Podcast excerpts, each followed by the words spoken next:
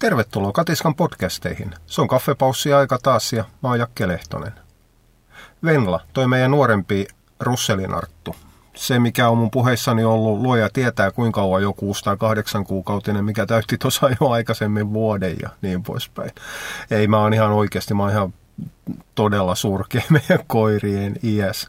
Mutta kysyttiin, että minkä ikäinen mun hevonen on. No varmaan se joku viiden on. No se oli viiden, kun se tuli meille, että se on tällä hetkellä taitaa olla kahdeksan tai yhdeksän vuotias. Tai seitsemän tai jotain. No ihan sama. Joka tapauksessa Venla sai ensimmäisen kiimastosa joku aika sitten. Tuli kiima. Kiimahan ei saada mistään. Joka tapauksessa sillä oli elämässä ensimmäinen kiima. Ja, ja se lopetti syömisen tuossa vähän aikaa sitten. No mä olin lihottanut sitä ihan tarkoituksella, kun mun mielestä se oli päässyt ehkä einen semmoiseen duunikuntoon. Siis ei missään nimessä laihankuiva, vaan siitä oli tullut semmoinen urheileva koira Timmi ja kotikoiran on ihan turha olla, olla niin, niin, niin hoikka. Ei se tarvitse semmoista selvää, hyvää va- vartaloa, vyötäröä mihinkään. Joten mä lihotin sitä. Ja itse asiassa sai siihen ihan mukavasti painonkin päälle jonkun, jonkun ajan kuluttua. Siihen ei mennyt pitkään, viikko tai no kaksi viikkoa tai olla lähempää totuutta. Ei toi aikajakso nyt ole mitenkään oleellinen. Lopputulos oli se, että jossain vaiheessa rupesi jäämään ruokaa kippoon. Totesin, että okei, että nyt on saavutettu se eräällä tapaa kyllääntymispiste. Greyhoundilta on täysin selvä. Niin se menee noin 2-3 kiloa ylitte niiden kilpailupainon silloin, kun ne on, on, on kilpailutimmejä. Ja tämä on havaittavissa useimmilla koiraroduilla ja yksilöillä. Itse asiassa jossain määrin myös lapukoilla ja kultasilja mutta hiukan heikommin. Siis toki on ylitse pääsemättömän ahnei, mitkä syö ja lihoo ihan niin paljon kuin ne vaan kykenee. Mopsit on hyvin tunnettuja tästä ja ja, ja muutamat muutkin pikkukoirat. Mutta tuommoisena pääsääntönä, niin koirien nirsous aika pitkälle johtuu siitä, että ei niiden tarvitse saada painoa päällä. Eli tämä on tämä vanha kysymys siitä, että koira on saanut liikaa ruokaa, sillä on nälkä. Senhän takia joka kerta, kun joku teistä kysyy koiran nirsoudesta, katiskan naamaryhmästä tai mistä tahansa, niin ensimmäinen vastaus on, että sillä ei ole nälkä, hankin nälkä sä yliruokit. Yliruokit joko määrässä tai kerroissa. Eli vähintään siirretään se koira yhteen ruokintaan päivässä. Ja jos silloin se koko päiväannos, mikä aikaisemmin on annettu kahtena kertana tai pahimmillaan kolmena kertana, näyttää ihan tolkuttoman isolta siinä kipossa, niin silloin kysymys on yliruokkimisesta. Joskus se on ihan vaan määränkin kanssa. Koirien ruoka-annosten koko vaihtelee ihan yhtä paljon kuin meillä ihmisilläkin. Toiset menee puolelle desi nuudeli ja toiset vaatii vähintään kolme lämmintä ateriaa ja siihen välipala päälle. Toiset lihoo helpommin ja toiset ei. Mutta nämä on, on, on sellaisia yksilökohtaisia asioita. Ihmiset vaan kompastuu siihen kohtuullisen useasti. Eli sen oman koiran syömistä ei niin mietitä sen oman koiran syömisenä, vaan sitä verrataan sitten kaikkien muiden syömiseen. Joku naamakirja randomi sanoo, että kyllä mun koira syö niin ja niin paljon ja sitten sen jälkeen tulee paniikki päälle, kun oma koira syö vain puolet. Ei niitä voi koskaan verrata, ei me tiedetä paljonko se koira liikkuu. Ja joku Venlan tapainen russeli, silloin kun se on hereillä, niin eihän se pysähdy. Sehän menee koko ajan. Se tikkaa, vaikka ei ulos pääsisi, niin se tikkaa keittiösympyrää. Ja meillähän on, että aina kun varsinkin tämmötti kesällä, jos kelit antaa myöden, niin meillä on koirat koko päivä ulkon. Siis nehän nukkuu ulkon ihan samalla tapaa, mitä ne nukkuu sisälläkin. Mutta silloin kun on hereillä, niin ne tekee paljon enemmän. Sitä kilometrejä tulee ihan tolkuttoman paljon ja tuommoinen ylivuotinen russelinarttu elämässä parhaan iässä maailma on täynnä ihmeellisiä asioita, vaikka se olisi tuttu ympäristö. Herranen aika, siellä saattaa olla jonkun puskan juuressa jotain. Täytyy mennä katsoa. Kato, tuolla on mennyt hiiri. Sitten sen jälkeen sitä etsitään seuraava puoli tuntia, vaikka sitten on kaksi viikkoa aikaa, kun se hiiri on mennyt siitä. Eli kyllähän siitä kilometrejä tulee ja kilometrien myötä kalori kuluu. Puhumattakaan siitä määrätystä kierroksista, mitä korvien välissä on. Nämä korvien välikierrokset on myös sellainen asia, mikä täytyy huomioida. Jos koira on hyvin flekmaattinen käytökseltään, että vaikka se tallustaisi ihan samalla tapaa, että ne liikkumistunnit, askelmäärät olisi samat kuin semmoisella kierroksella käyvällä koiralla, niin tämä flekmaattinen kuluttaa vähemmän sen kroppa käy hitaammalla, koska sen eräällä tapaa sen aivot käy hitaammalla. Ja jos koira on semmoinen, että silloin jumalaton temperamentti, kauhean vauhti päällä koko aika, niin vaikka se ei ottaisi askeleen yhtään se enempää, niin sen koko kroppa käy eräällä tapaa samoilla kierroksilla, mitä se korvien väli. Ja kulutus on, on, on sen mukainen.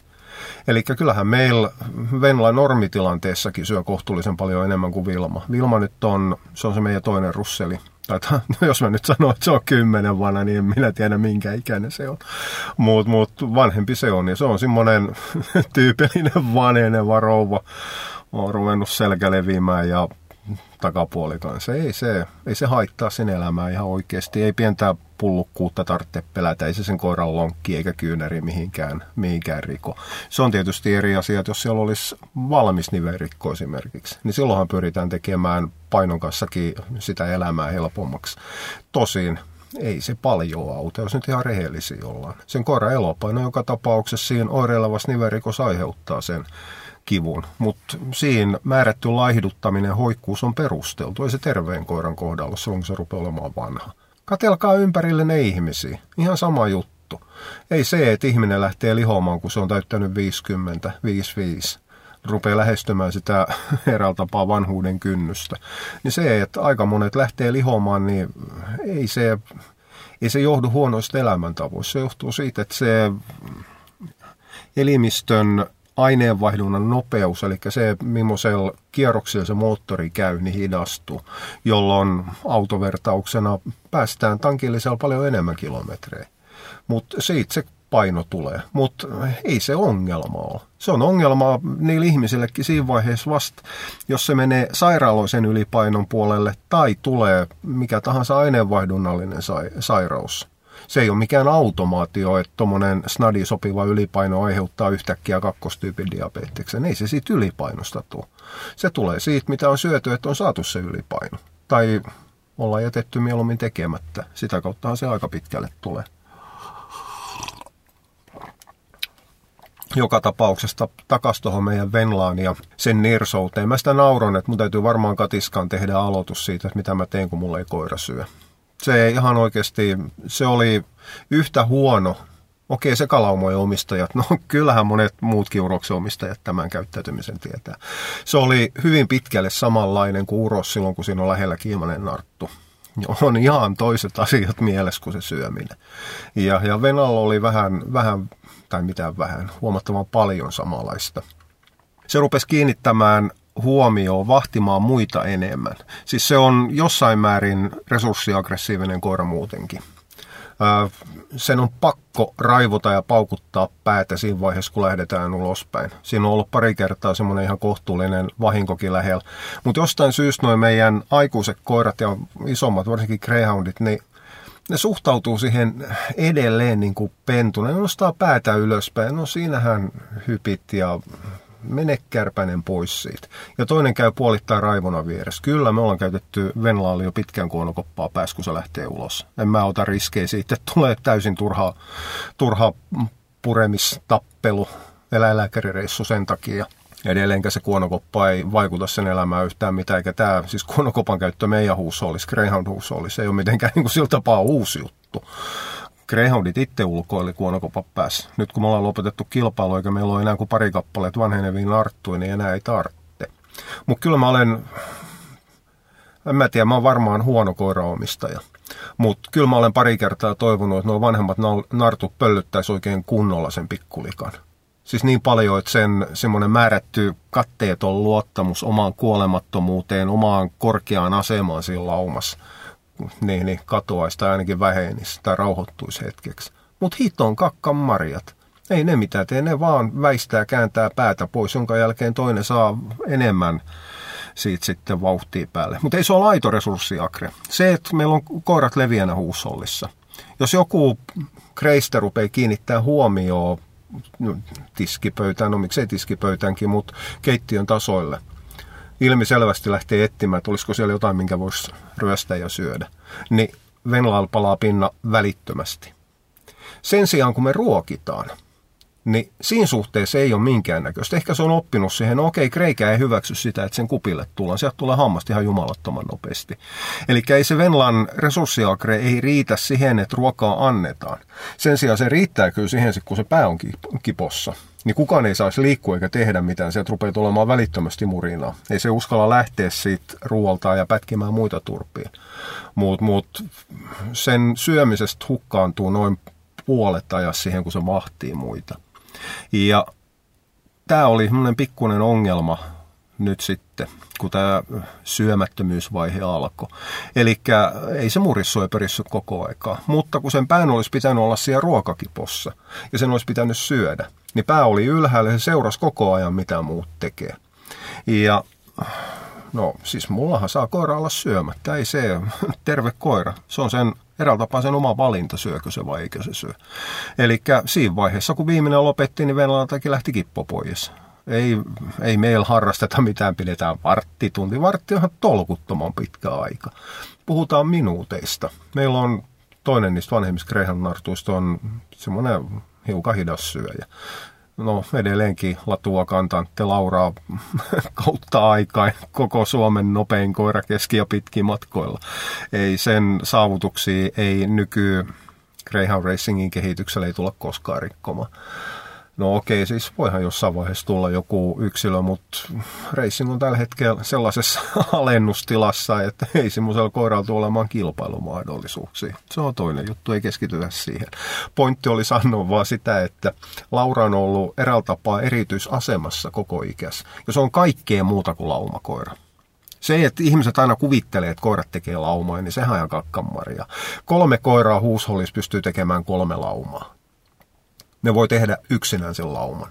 Ja Greyhoundilta tämä on itse asiassa kohtuullisen paljon, varsinkin nartuille, että ei ne tarvitse sitä laumaa siihen ympärille, ja se lauma on semmoinen, mitä siedetään, mutta siihen ei niin kuin sillä tapaa kuuluta. Mutta tämä on, on, on semmoinen luonnekysymys, ei sen kummallisempaa. Mutta Laura on ollut hyvin itseriittoinen, hyvin itsetietoinen. Sen takia se luultavasti, okei okay, siis toki sillä oli lihasvoimaa ja nopeutta, että fyysiset niin, niin ominaisuudethan sille ne kaikki isot voitot ja nopeuden anto. Mutta ei hyvä koira ole pelkästään nopea lihaksistaan. Sillä täytyy olla semmoinen eräällä tapaa, anteeksi kielenkäyttöni, mulkku ja paskamainen perusluonne. Ei semmoisista helpoista kaikki, kaikki rakastavista koirista harvemmin tulee mitään hyvää kilpakoiraa. Sen sijaan sellainen koira, mikä on valmis pitämään puolessa, eikä ole kiinnostunut muista, niin, niin niistä niitä hyviä kilpakoiria leivotaan niillä on eräällä tapaa, no okei, tämä on hiukan inhimillistävä kommentti, sitä punnitaan niin kuin ihmisten käyttäytymisen kautta, mutta ei meidän mitään muutakaan tekstiä, kielenkäyttöä, sanaa ole kuvaamaan sitä. Eli silloin halu näyttää omaa paremmuutes muille, silloin halu voittaa, silloin voiton halu. Ja se tulee nimenomaan sen määrätyn omiteitä kulkevan perusluonteen kautta semmoisen määrätyn hiukan erakkomaisen luonteen kanssa. Mä en ole riippuvainen kenestäkään, mä en tarvitse ketään muuta. Niin se on sen takia, se on saanut syödä kauemmin kuin muut. Siltä ei ole vaadittu samaa ruokintanopeutta, koska se oli, oli Kennelin tähti. Ja se tiesi sen. Eikä sillä ole tällä hetkelläkään mitään sen suurempaa tarvetta pitää kierrettä. Se on viimeinen koira, mikä kippos tyhjentää. Niin, niin, mutta ei siihenkään mitään varttituntia. Me puhutaan viidestä minuutista. Edelleenkin meillä nopein koira tyhjentää kippos noin 30 sekuntiin. Ja, ja senkin pystyisi siirtämällä se pelkkään lihaa, niin me saataisiin hilattu se aika sinne 10-15 sekkaan kuivamuona joukossa hiukan hidasta. No kuitenkin, niin miten mä tähän pääsin? Ai niin, siihen, että sitten kun viimeinen lopettaa, niin Venä lähtee uloskaan, se on ruoka syömättä tai ei. Ja sitten kun ruvettiin menemään kolmatta päivää niin, että se käytännössä se pentu, ei se ole edelleen, mä en saa sanoa sitä enää pennuksi. Venla ei ollut käytännössä syönyt yhtään, ja meillä ei todellakaan välipaloja anneta. Eli mä tiedän ihan tasan tarkkaan, mitä syö tai ei syö päivässä aikaa sitten mä rupesin jo itsekin miettimään, että kyllähän toi nyt rupeaa hiukan hukkaamaan tuosta painoa. Sitten kun oltiin menty kaksi viikkoa niin, että, että, että Narttu söi joka kolmas päivä. Ja rupesin kattelemaan taas, että ei se kyllä painoakaan menetä. Että mitä hittoa se tekee. Hevosen paskaakaan se ei päässyt ryöstämään. Koirat nimittäin saa siitä hevosenlannassa saa pikkasen kaloreja. Pointti on edelleenkin se, että mä en löytänyt mitään selitystä, että minkä takia sen paino ei lähde laskuun. Kolmannen pallin syndrooma. Siitäkin taitaa löytyä kaffepaussi. Eli mulla on aika ajoin taipumus miettiä asioita liian paljon mutkan kautta liian vaikeasti. Ohittaa se ilmiselvä ja helpoin ratkaisu, niin kuin tässäkin asiassa. Toi narttuhan on pahimmillaan valeraskana tällä hetkellä. Ei se laihdukaan, sillä on ihan tolkuton nestepöhö. Eli tos nyt sitten parin viikon päästä noin suurin piirtein, kun tämä valeraskaus rupeaa olemaan ohitte, niin sen jälkeen se yhtäkkiä laihtuukin, kun se nestepöhö lähtee. Hormon, hormonaalinen nestepöhö häviää. Tällä hetkellä se eräällä tapaa meikkaantuu sinne sen turvoksissa olon alle. Eli tilanne on ihan sama juttu kuin trimmattavirodulla, että eihän me aidosti isoturkkiskoira, eihän me tiedetä, kuin laiha tai lihava koira se sisällä on. Ennen kuin me lyödään kädet siihen ja kokeillaan. Eli tämä valeraskaan nestepöhö aiheuttaa aivan saman semmoisen väärän ulkomuodon. Ja, ja se, että mä tullut ajatelleeksi sitä, niin no en minä tiedä. Mä olen joskus säälittävän yksinkertainen asioissa. Joka tapauksessa se piti saada syömään. Koska syömisen yksi ongelma oli se, että se vahti kaikki, niin sehän oli helppo ratkaista. Venla rupesi syömään jossain ihan muualla kuin muutton. Mä olisin voinut laittaa sen vessaan, mutta se ei ole. Sen hermorakenne ei kestä sitä, että ovi menee kiinni. Se ei näe, mitä toinen puoli laumassa tekee. Joten se heitettiin toiseen huoneeseen, mutta avonainen ovi välissä ja siellä häkki ja häki ovi kiinni. No ihan rupesi ruoka uppoamaan. Ei se edelleenkään mitenkään tolkuttoman hyvin uppoa. Mutta nyt se syö joka päivä vähintään puolet siitä annoksesta, mitä sen pitäisi.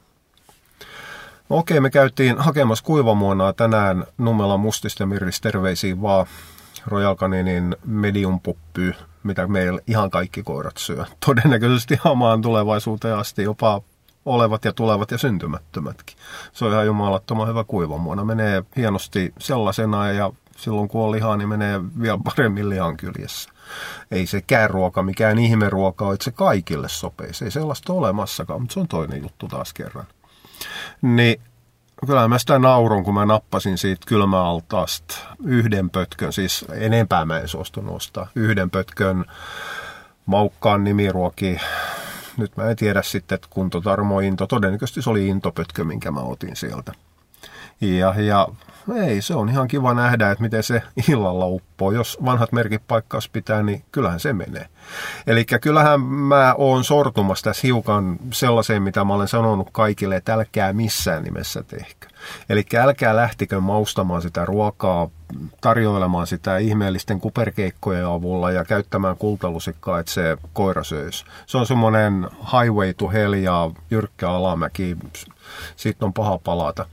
Mutta mä haluan tällä hetkellä, että se elukka nyt söisi edes jotain. Koska mä en halua, että se paino yhtäkkiä siitä sitten tipahtaa sinne eläinsuojelutapauksen tasolle. Eli kyllähän mä tässä nyt hiukan lässytän eräällä tapaa sen Venlan kanssa, mutta toisaalta jos mulla on varaa, mä tiedän, että mä en aja sitä kuitenkaan ylitte siihen malliin, että tosiaan istuttaisiin keittiön lattialle, pidettäisiin narttua sylissä syötettäisiin sitä tippapullon kanssa. Hanhen maksaa, kuin se muuten syö. Eli semmoinen satunnainen ruoan maustaminen, on se sitten laittaa siihen joukkoon hiukan naudanmahaa tai kermaa tai raejustoa, niin on ihan ok. Mutta vaan silloin tällä jo poikkeustapauksessa. Jos se rupeaa olemaan joka päivästä, niin silloin se on ongelma. No ongelma ja ongelma. Jos ei sitä paljon mene ja jos koira on tyytyväinen ja se ei rasita omista ja omista ei ota stressiä siitä, niin ei se nyt, ei se nyt tolkuttoman vaarallistakaan sillä tapaa ole. Mutta kyllä, siinä ollaan hyvin äkkiä siinä tilanteessa, että sitten ruvetaan varamaan katiskan puhelinaikaa ja kyselemään, että miten tämä totaalisen pahaksi jäänyt nirsous saadaan pois. Nirsouden suhteenhan täytyy aina esimerkiksi koittaa pähkällä, että johtuuko se siitä nälän puutteesta. Että koiralle ei nyt vaan yksinkertaisesti on nälkä, vai onko siellä joku elimellinen, terveydellinen vika takana. Koska jos sitä närästää ihan tolkuttomasti, ja se lopettaa syömisen sen takia, niin ei se auta yhtään mitään, että me otetaan se ruoka pois. Ei se närästy siitä yhtään mihinkään häviä. Eli silloin täytyy korjata se tilanne, mutta jos lyödään jalat tiukasti maahan – niin kyllähän siinä on ihan silmien nähtävä ero. Että haluaisiko se koira syödä, mutta se ei kerta kaikkiaan suostu syömään. Eli silloin esto siinä edellä. edessä. Kyllä mä söisin, mulla on hirvittävä nälkä, mutta ei, mä en voi koskea tuohon. Vai onko se sitten sellaista, että aah, meillä on taas tuossa ruokaa, en mä, ei nyt oikein jaksa. Onkohan naapurilla paremmin? Ei silläkään yhtään mitään Se on ilmoja pidely ja niin se heinä kasvaa. Niin tuossa viimeisessä on aina kyse, kyse nirsoudesta nälän puutteen takia. Ja se tehdään sitten aiheuttamaan sen nälkä. Jätetään sitten koiran syömättä, vaikka siis monta kertaa ei päivä riitä. Voi vaatia sen kaksi tai kolme päivää, niin sitten rupeaa uppoamaan taas. Että se nälkä sitten ihan oikeasti tulee pinnalle sieltä. Sama juttu, jos hampaat on huonossa kunnossa. Koira syö kyllä, mutta se syöminen voi hidastua ihan tolkuttoman paljon, koska se pureksiminen sattuu. Mutta nämä on myös sellaisia, että et, et, ei siinä tarvitse miettiä sitä, että hm, onkohan tässä nyt sitten reikä tässä hampaassa, nyt tarvitsisi mennä tekemään juurihoito. Ne on useimmiten rahastuksia eläinlääkärien puolelta, mutta se on toinen juttu. En, en takeru siihen tällä kertaa. Mutta se, että jos viititään nostaa niitä huulia yhtään ylöspäin, niin kyllähän se nähdään välittömästi, että ne leikot on ihan paskana. Se hengitys haisee, ne on ruskeat ja mustat ja siellä on hammaskiveä tolkuttomasti ja osa saattaa jo hiukan heilua. Niin se on, on, on semmoinen syy. Pikkupennollahan tämä on semmoinen, mikä kannattaa ottaa huomioon silloin, kun hampaat vaihtuu. Ne saattaa lopettaa syömisen sen takia, että se heiluva maitohammas sattuu pikkasen. Niihin ottaa useimmiten se jäinen rusto. Se jäinen kylmä rusto turruttaa sen hampaan, turruttaa sen ikenen, ei satu enää ja sitten sen jälkeen siihen ruvetaan vetämään voiman kanssa, niin no äkkiä törröttää ne maitohampaat siinä rustonpalassa kuin jollain albinosiilillä piikit. Mutta mut se on myös semmoinen toinen juttu. Yksi sellainen hiukan hankala närästyksen, närästyksen, nirsouden. Eli ruoasta kieltäytymisen merkki on, on, on kurkun ongelmat. Tonsillit, nielurisat, kitarisat, ihan miksi niitä haluaa sanoa. Saattaa olla tulehtuneet ja kipiät. Ja sen takia koira syö huonosti. Mutta siinäkin on semmoinen kohtuullisen selvä käyttäytymisero. Mutta tietty nämä on selviä mulle, kun mä oon nähnyt niitä ne ei ole välttämättä ensikertalaisella. Mutta jos siihen niin kun rupeaa seuraamaan sitä koiraa, niin huomaa, että silloin vaikea niellä, niin silloin se on aina kurkussa. Okei, siis se kurkun aristus saattaa johtua myös nerästyksestä. Eli sinne on kehittynyt jo sitten sinne nielun loppupäähän ennen vattalaukkuu on sitten jo kehittynyt eräällä tapaa tulehdustila sen jatkuvan ärtymyksen takia. Mutta kyllä sillä koiralla on silloin ollut niitä närästysoireja aikaisemminkin. Se on herättänyt aamuyöstä, ollut levoton, röyhtäily, venytellyt, niin poispäin. Sitten on ne kaikista vaikeimmat nirsouden ongelmat, jotka ei ole nirsoutta, vaan ne on anoreksia. Eikä koira ihan hirvittävän iloinen ja se syö, mutta vaan pelkästään sen verran, kun on aivan pakko pakko hengissä pysymisen takia. Muuten siellä häntä heiluu ja ei närästysoire ei mitään, mutta ruoka ei vaan uppoa. Se rupeaa olemaan anoreksiaksi kutsuttua käyttäytymistä, vapaaehtoista ruoasta kieltäytymistä. Ja ne on vaikeita. Siihen löytyy useimmiten joku syy. Koira on saattanut syödä hiekkaa paljon. Mutta siihen löytyy myös aika useasti sellaisia selviä viittejä, että kysymyksessä voi olla puutostila – No selviä selviä, siis joudutaan hänen penkomaan sen mukaan, mitä se koira on syönyt tai, tai, tai mitä lisiä se ei ole saanut. Mutta B-vitamiinipuoli on yksi sellainen. Siis ulosteiden syöminen, paskan syöminen, koprofagia. Sillä on mitään tekemistä B-vitamiinien vajeiden kanssa. Sen sijaan, jos koira edelleenkin pysyy hiukan iloisena, mutta totta kai se väsyy, koska sillä ei ole painoa päällä. Se ei syö tarpeeksi eräällä tapaa välttää ruokaa, mutta silti on ihan aktiivinen, häntä heiluu iloinen ja niin poispäin. Mitään muuta syytä siihen syömättömyyteen ei löydy. Niin B-vitamiinipuolelta yleensä löytyy se ratkaisu. Ja sitä ei kannata silloin lähteä korjaamaan sille, että ruvetaan ostamaan hevosten B-vitamiinilitkuja. Toki ne tulee mukaan, mutta se ruoka vaihdetaan hetkeksi aikaa, koska se on eräällä tapaa sitten jo iskostunut koiran päähän sinne pieneen rusinaan, mikä siellä korvien välissä pyörii ja hyörii. Että ei mun tarvitse syödä. Eli se täytyy no, eräällä tapaa nollata se käyttäytyminenkin. Ja se on ihan oikeasti, se on paljon helpompaa tehdä sille, että vaihdetaan se ruoka ihan totaalisesti. Jos koira on ollut kuivamunalla, vaihdetaan se lihalla. Jos se on ollut lihalla, niin vaihdetaan se kuivamunalle. Jos se on ollut 50-50, niin sitten siirrytään jompaan kumpaan. Ja syystä, jota en tiedä, niin kuivamuonaan vaihtaminen. Siis tämä on useimmiten raakaruokittujen koirien tai 50-50 ruokittujen koirien ongelma niin kuivamuona uppoo helpommin. jostain kumman syystä. Mutta onhan näitä ollut, mitkä on mennyt kuivamuon alla, ja nekin on kehittänyt B-vitamiinipuutteen. Se, että tämä tulee raakaruokinta puolelta, niin on sinänsä mielenkiintoinen asia, koska raakaruokinnassa 50-50 ruokinnassa ei B-vitamiinista pitäisi tulla puutetta. Mutta se, että jos me ruvetaan sen jälkeen eräällä tapaa perkaamaan sitä ruokintaa paperilla, niin kyllähän siinä sitten huomataan, että itse asiassa ei tämä ollut niin hyvää tämä ruokinta, miltä näyttää. Tämä on aika useasti nuorten koirien, kasvavien koirien ja nuorten, itse asiassa kohtuullisen nuortenkin pentujen ongelma. Eli ei pikkupentuja, mutta sanotaan, että osaa ensimmäisen toisen rokotuksen kohdalla saattaa tulla. Ja nyt mä kyllä sitten menen niin heikolle jäille taas tekisi mieli väittää, että paljon ulkoa olevat, paljon liikkuvat koirat on paljon alttiimpia tälle, mikä olisi ihan looginen selitys sinänsä, koska niillä on myös B-vitamiinien kulutus energian tuoton takia on paljon korkeampi kuin sohvakoiralla. Mutta tietysti liikkuvalla koiralla syömättömyys näkyy huomattavasti paljon helpommin. Se, että jos meillä on pikkasen pullukkaa sohvakoira, mikä käy ulkoon vaan pelkästään sen 3,5 metrin korttelin toiseen päähän ja takas pissalenkit kolme kertaa päivässä. Jos se vähentää syömistä, niin ei siihen niin kuin sillä tapaa reagoida. Mutta jos meillä on tarhapennut, niin siihen syömättömyyteen tai vähän syömiseen reagoidaan ihan jumalattoman nopeasti, koska ne lähtee laihtumaan ne koirat kohtuu, kohtuu vauhdilla. Mutta mut edelleenkin täytyy muistaa se, että ei tämä ei tarkoita sitä, että kuivamuona tulisi parempi. Tämä tarkoittaa edelleenkin sitä, että kuivamuonis useimmiten on sen koiran perustarpeen vaatimat kaikki vitamiinit, hivenaineet ja niin poispäin. Sitähän täysravinto tarkoittaa. Mutta se tarkoittaa sitä, että raakaruokinta on vaan pelkästään yhden ruokintatyylin nimi, joka ei kerro yhtään mitään siitä, mitä se ruokkii. Jos joku sanoo, että se syöttää kuivamuonalla, niin mä suurin piirtein tiedän, mitä se syöttää. Se, mitä mä en tiedä, niin on se, että paljonko se on proteiinia ja paljonko se on rasvaa. Mutta muuten kaiken muun mä tiedän. Ne mahtuu hyvinkin ahtaaseen hakseliin, niin, niin rajojen väliin, mitä se koira saa siitä sapuskasta. Mutta kun joku sanoo, että se raakaruokki, ei mistä kukaan tiedä, mitä se antaa. Se on siis aivan luojan huomassa.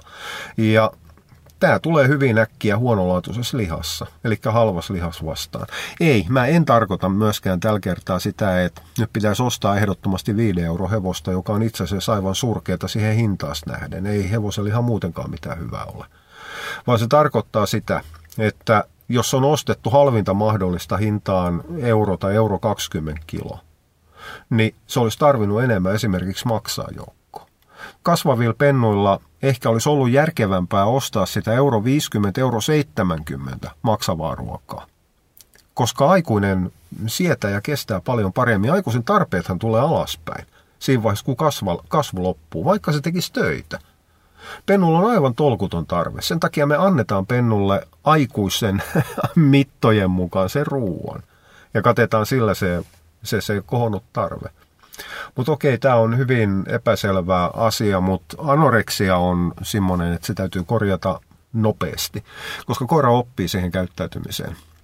Ja anoreksian korjaamisessa ei oikein nämä normaalit nirsonkoiran hoitoohjeet ei toimi. Ja kaikista pahinta on se, että jos koira on kehittänyt anoreksian sen takia, että sillä on erästystä, niin meidän täytyy kaksi pyrkiä korjaamaan sen erästys, ja sitten meidän tarvitsisi korjata se anoreksia jollain tapaa, mutta kun ne tarvitsisi tehdä päinvastoin, kun siis päällekkäin, ei päinvastoin, no okei, periaatteessa päinvastoinkin, mutta täytyy tehdä päällekkäin. Koska eihän me voida testata, että mikä ruokaa poistaa sen närästyksen, jos se elukka ei syö. Niin, niin, niin älkää jääkö turhan kauan miettimään sitä, että jos teillä on koira, mille ei ole selviä terveydellisiä ongelmia ja kieltäytyy ruoasta, niin ruvetkaa pyytämään apua ja käyttää puhelinaikaa. Siis toki en mä vähättele niitä terveydellisiä syitäkään. Nekin on pakko korjata heti eikä vasta ensi vuonna. Mutta pointti on se, että silloin meillä on suurin, suurin piirtein jotain, mihin tarttuu. Ja pieni aavistus siitä, että mitä pitäisi tehdä. Anorektiset koirat on hankalia, koska siinä on vaikea sitten lähteä muuttaa, mitä useimmiten omistajille ei ole hajuukaan, koska ei ne tiedä tarpeeksi paljon siitä ravitsemuksesta. Eikä kuulukaan. Se on semmoinen poikkeusasia, minkä hoitaa sitten joku muu. Eli meidän Venla ei syö tällä hetkellä, mutta kyllä se kahden viikon päässä syö.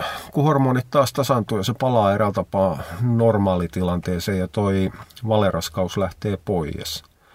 Mennään vähemmän ruoalla ja harvennetun ruokinnalla ja lyödään lihaa joukkoon mausteeksi. Saadaan aina välillä edes hiukan kaloreja joukkoa sinne.